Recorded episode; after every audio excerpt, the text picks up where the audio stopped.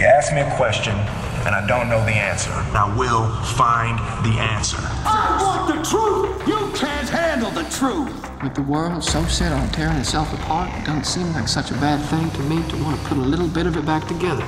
You all know why I'm here.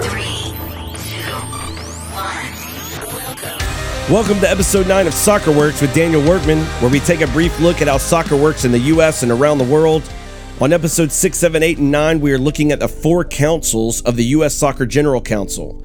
On this episode, we look at the Athlete Council. For U.S. Soccer to oversee the U.S. Soccer Olympic program, it must be in compliance with the Stevens Act and provide a minimum of 20% representation to athletes.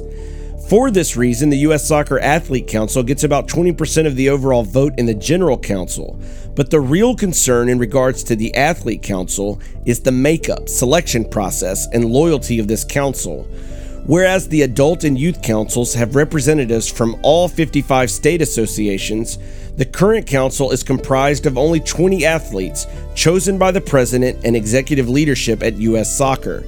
There is no public nomination or election process of the athletes by athletes for these 20 positions. The one council, the Athlete Council, with a direct responsibility to represent and advocate for all players, has become a council of privately selected individuals who, in many cases, have shown an unwillingness or inability to fairly represent and advocate for millions of U.S. soccer players.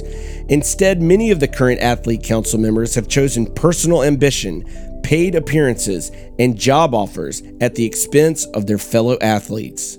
Thanks for listening. Learn more at wrk.mn forward slash soccerworks. Until next time.